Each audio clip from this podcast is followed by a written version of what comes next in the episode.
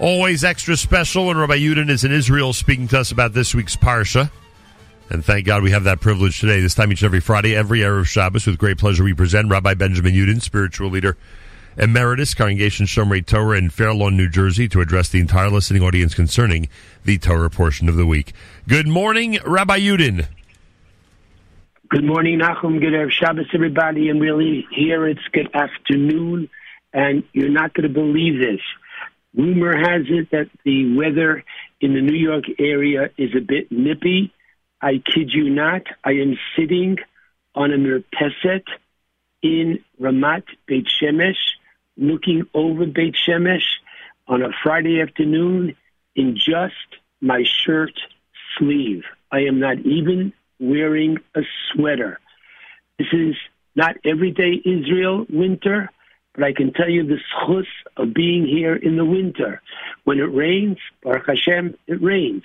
And it can rain very strongly. Remember, every time it rains with a passion, so to speak, when it teems, I think of that Mishnah in Avos.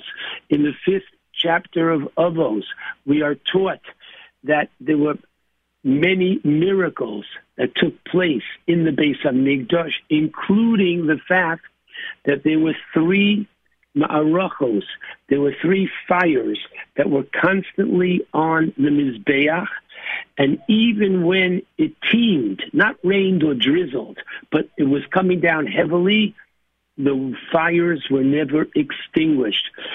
This is Eretz Yisrael.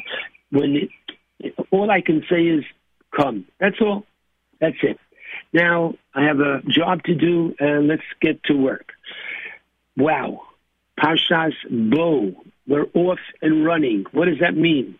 It means until now we've had but three mitzvos in the Torah, three in the book of Bereshit, and now this Shabbos Parshas Bo, starting with HaChodesh Hazeh Lachem, which is the first mitzvah given to the Jewish people, which is the mitzvah of the Jewish calendar, that we have a lunar calendar, except that there are times such as this year, that seven out of 19 years is a leap year, so that we can make sure that Pesach is always going to be in the springtime.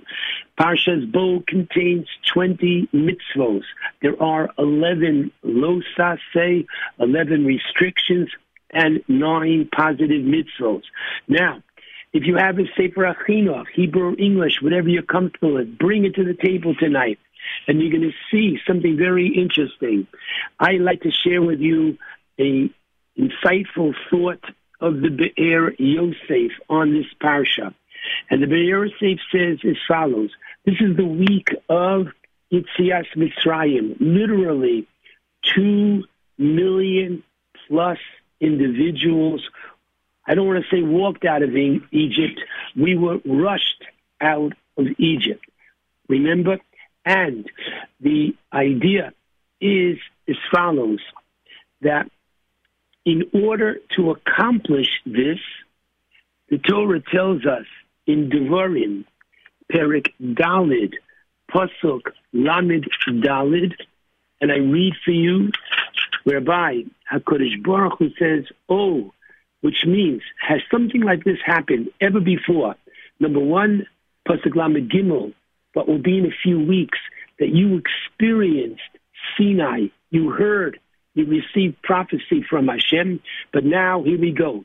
Hanisa Elokim Lavo, Vakachas Lo Goy, Mikerev Goy. Has such a thing ever happened before? You ready? Whereby HaKadosh Baruch Hu took out a nation from within a nation. Goy Mikerev Goy. He took the Jewish people out of Egypt. But what does that mean, goy, mikerev goy? So the Be'er Yosef quotes the Medrash Shulchan and it explains it as follows. Adam, like a person, shehu shomeit es ubar mimei behema, like a farmer who is trained or a veterinarian who is professional, who knows how to supervise the birth of the calf from the cow, from the mother, the way that the baby is extracted from the mother. That's the way HaKadosh Baruch Hu took us out of Egypt. Now, wait a second. He goes on to explain that myself and many, many others who've never had the experience to participate in a birth, the actual process, he says the last thing you want to ever do is start pulling or any other word you want to use, because in that case, God forbid, you're going to harm both mother and baby. So, in order for a birth to take place, you have to wait until the Vlad, until the baby, the embryo, is hischil not take, until there is some movement on the part of the baby. Then, once movement has begun, you can execute and take care safely of the birth. Similarly, we were in Mitzrayim in order for there to be the Is Orusa de Le'ela, in order for HaKadosh Baruch Hu to take us out, there had to be some Is Orusa de Le'sata. There had to be some movement by us here down below. Now, what and how did this movement take place? So, interestingly, had Hashem only said to me, Yudin, what do you suggest we do as the first mitzvah or the group of mitzvahs in order to get the people out of Egypt? So I would have said very simply, Hashem, Aaron is your spokesman. Gather all the people together. We'll get a good microphone, and they'll all hear Shema Yisrael. They'll all hear the concept of Hashem Elokeinu, Hashem Echad, there is a God. No, Hashem said, you didn't thanks, but no thanks. I got a better idea. And the better idea is that each family is going to celebrate a Thanksgiving dinner.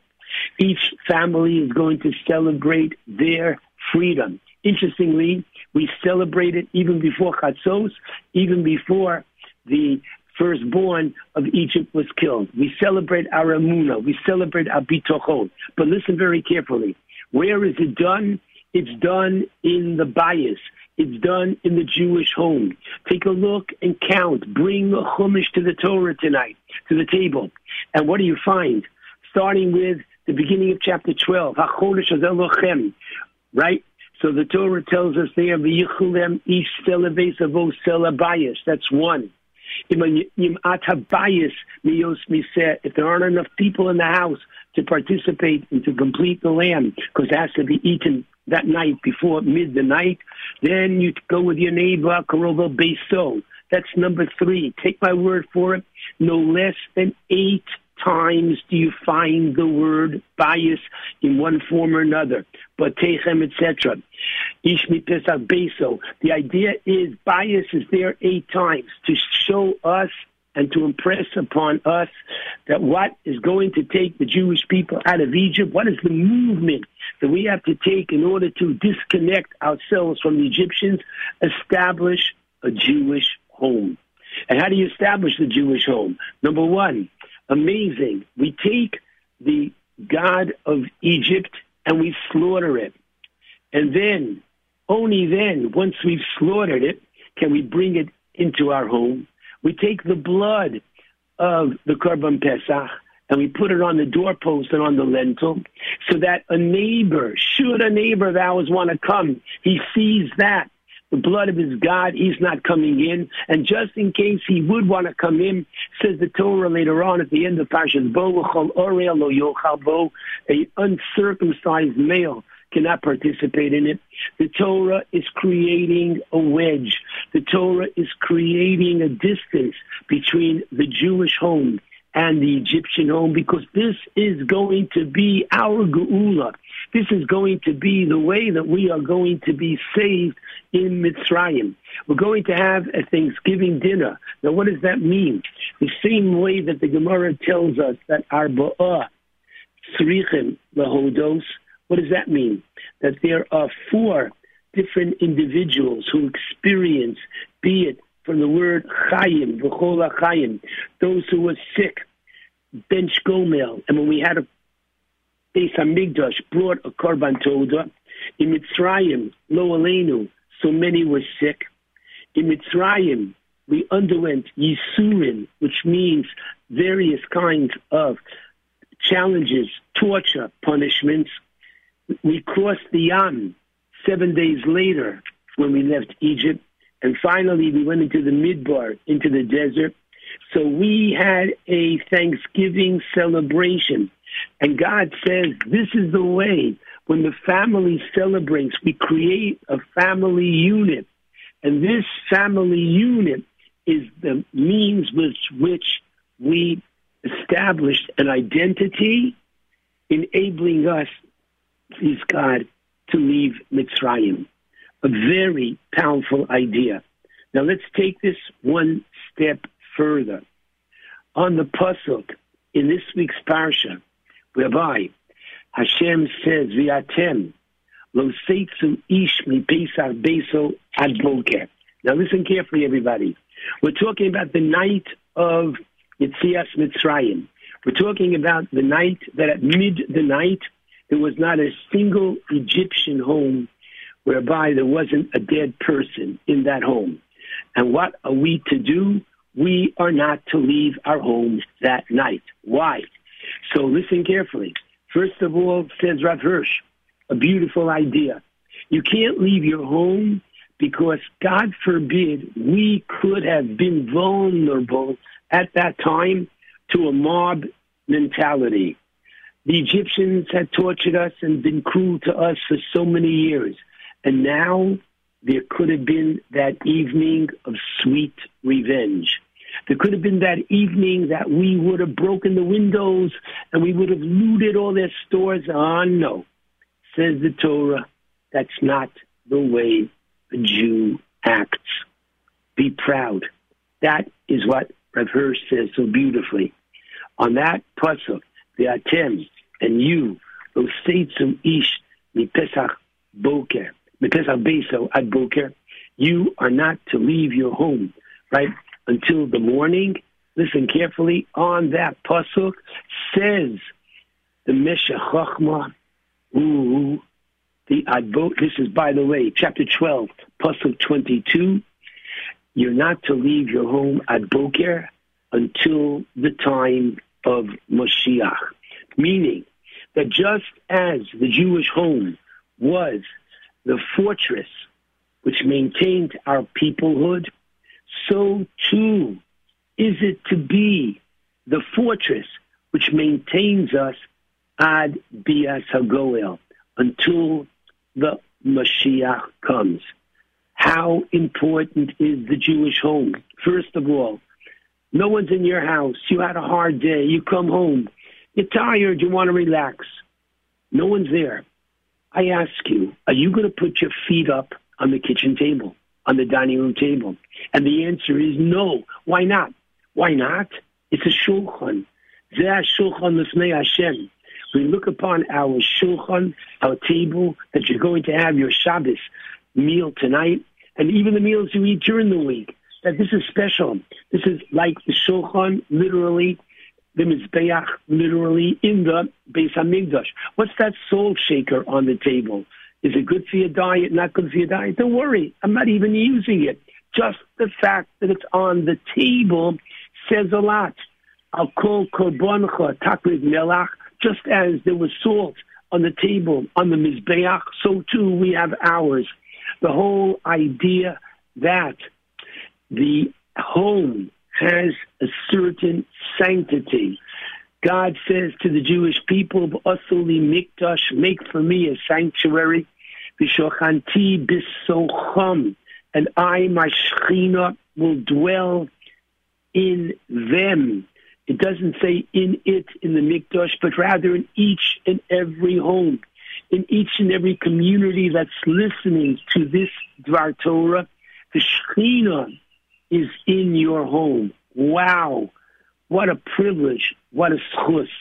And therefore, I urge everyone, all the parents where this is shayach, first of all, parents, Put away your phones much of the time that you are home, that it distracts you from being with your children.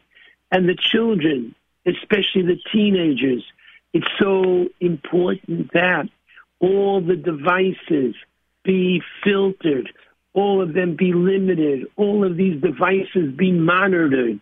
It should not be free reign and open, but it requires shmira.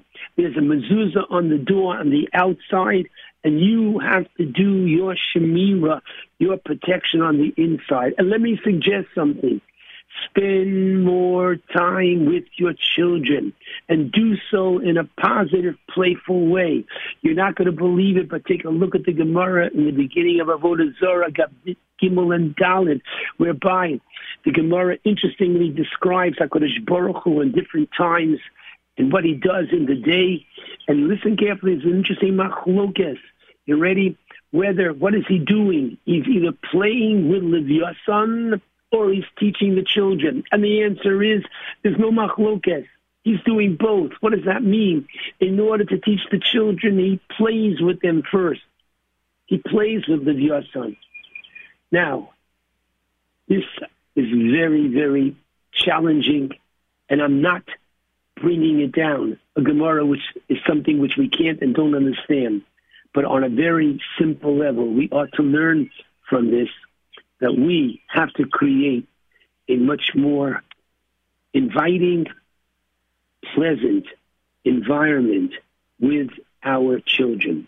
And finally, let's end with the following beautiful uh, Targum Yonasan Ben Uziel.